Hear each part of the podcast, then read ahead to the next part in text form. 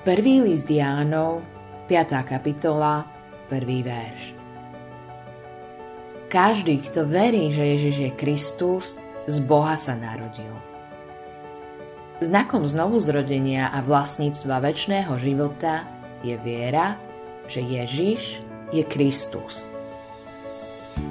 Veriť, že Ježiš je Kristus, neznamená mať určitý názor alebo dodržiavať určité učenie. To je reč o dôvere srdca a nádeji v Pána Ježiša.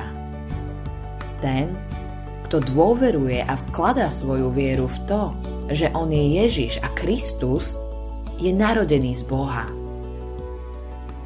Čo to znamená, že Ježiš je Kristus? Poprvé to znamená, že Pán Ježiš je prostredníkom medzi Bohom a ľuďmi, je veľkňaz je ten, ktorý namiesto nás a kvôli nám vošiel do svetine so svojou krvou. Potom vstúpil na nebesa a získal pre nás väčšie oslobodenie. Po druhé, Kristus znamená pomazaný. Pán Ježiš je kráľ kráľov a pán pánov. Má všetku moc v nebi aj na zemi. Po tretie to znamená, že pán Ježiš je prorok. A nielen prorok, ale aj sám zvestovateľ, pôvodca a autor Božieho slova. Napokon to znamená, že pán Ježiš je vyslancom Otca na svet.